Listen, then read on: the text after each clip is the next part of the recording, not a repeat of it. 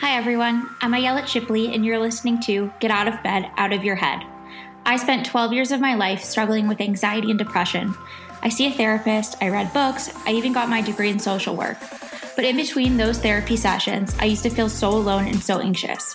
I learned every trick in the book and was finally able to feel relief from that weight of anxiety on me. How do I do it? How do I feel like I'm not alone in this anymore? I set myself on a mission to help individuals with all of the things that I learned over the years to get a grip on everyday anxiety and depression so that they can do more. This podcast will give you some of the tools that have helped me. I share my own vulnerability and how creating my life's mission to help others with these struggles actually took the weight of anxiety off of me, and you'll also hear from experts in the field. Listen in as we make your struggles more manageable, but more importantly, actually live life on your own terms and do something with what you've been through.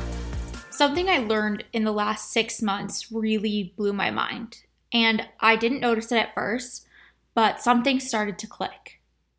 Looking back, honestly, it could have saved me a really long time. So I moved to Austin, Texas last August at the drop of a dime. And other than my family, I didn't really know anyone, but I felt this calling to move. And gut feelings are something I've learned to listen to, especially over the last two years.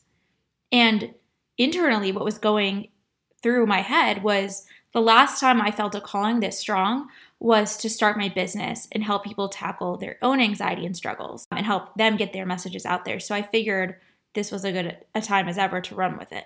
And when I felt that internal desire to start my business, it was as if the whole rest of the world disappeared and I was in this vacuum. Like think of you're just staring and you only see one thing and literally nothing could stop me. And this meant nothing. Like I didn't care where I had to go, who I had to ask for help. Nothing was going to stop me until my friend and my podcast producer, Parker, told me I had to tell the rest of the world on Facebook what I was doing, which meant sharing all of my struggles publicly. Um, and that was met with a ton of resistance, like extreme resistance. And I was frozen on the side of the street when Parker and I were on the phone, and he told me I had to share my message. And I screamed on the phone with him for 20 minutes um, and said, I'm not going Facebook Live. And he said one thing to me that changed everything. He said, What if this changes 100 people's lives? And that's where my resistance dropped. It doesn't mean there was zero resistance at all, but I was able to move through it and look at the larger picture. And looking back, a year and a half later, I understand it now. I understand that when it started to be about other people, I felt less anxious about it, right? I was able to literally get out of my head about it. And yes, also get out of my bed, hence where the podcast names come from. But that was the real key for me from moving from anxiety and living in my head out of it into doing something with it. Like physically taking what I had gone through and running with it, right? And it's not that hard. You can do it too. And so the steps that you need to do are you need to ask yourself, which is what I did. I asked myself, is there a time that I felt stuck? So what I would do is I would ask this question to yourself. Is there a time that you feel stuck or felt stuck internally, internally, possibly with anxiety and something happened and then you were able to do it? Whatever you were stuck in before. What was the catalyst, right? So there are a few things it could be. Was it a person that helped you get out of it? Right? What did they say to you? Like, and I would literally write these steps down. That's what I did. What did they say? If it was an event in time, what was the message that was going through your head? So for me, I literally go back to this moment, right? I go back to the moment of I was standing on the sidewalk. There was there was a person and an event at the same time, right? I go through the scene in my head and I cracked the code of what it was the overall theme was taking it from it being about myself to it being about other people. And I was able to stop over analyzing everything that was happening. So, this is the way you can crack your own code for reverse engineering yourself to get out of your head.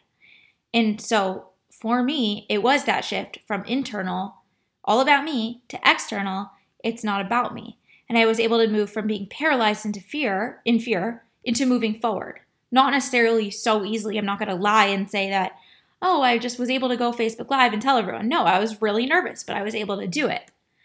And if you can identify the shift, you can keep recreating that every time you feel stuck. So I've since been able to take myself into physical momentum each time I get stuck by making it less about me.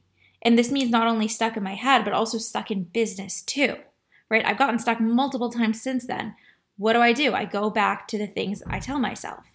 And if you can get your message out into the world, whatever that message might be, right? Who will it affect? What if it changes one person's life? I can keep asking myself that one thing because I know that's the thing that gets me unstuck in the end. I know that's the code to pushing me out.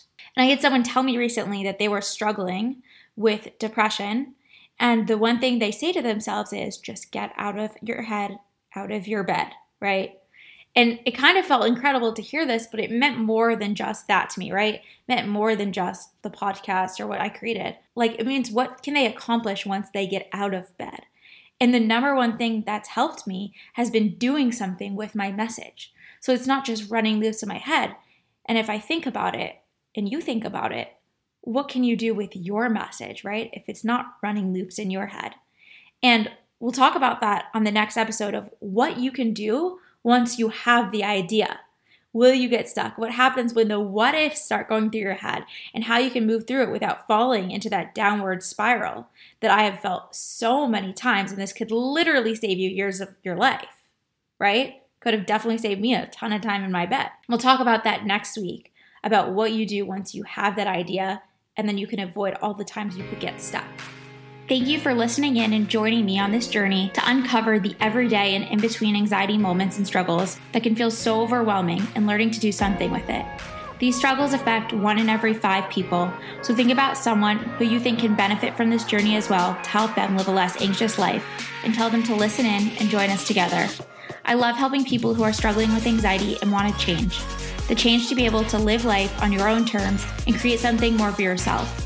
So go on to www.genzpreneurlive.com to register for a free live event where you will be able to take whatever you have experienced and create a business while you're still in school full time. It's time to get your message out there.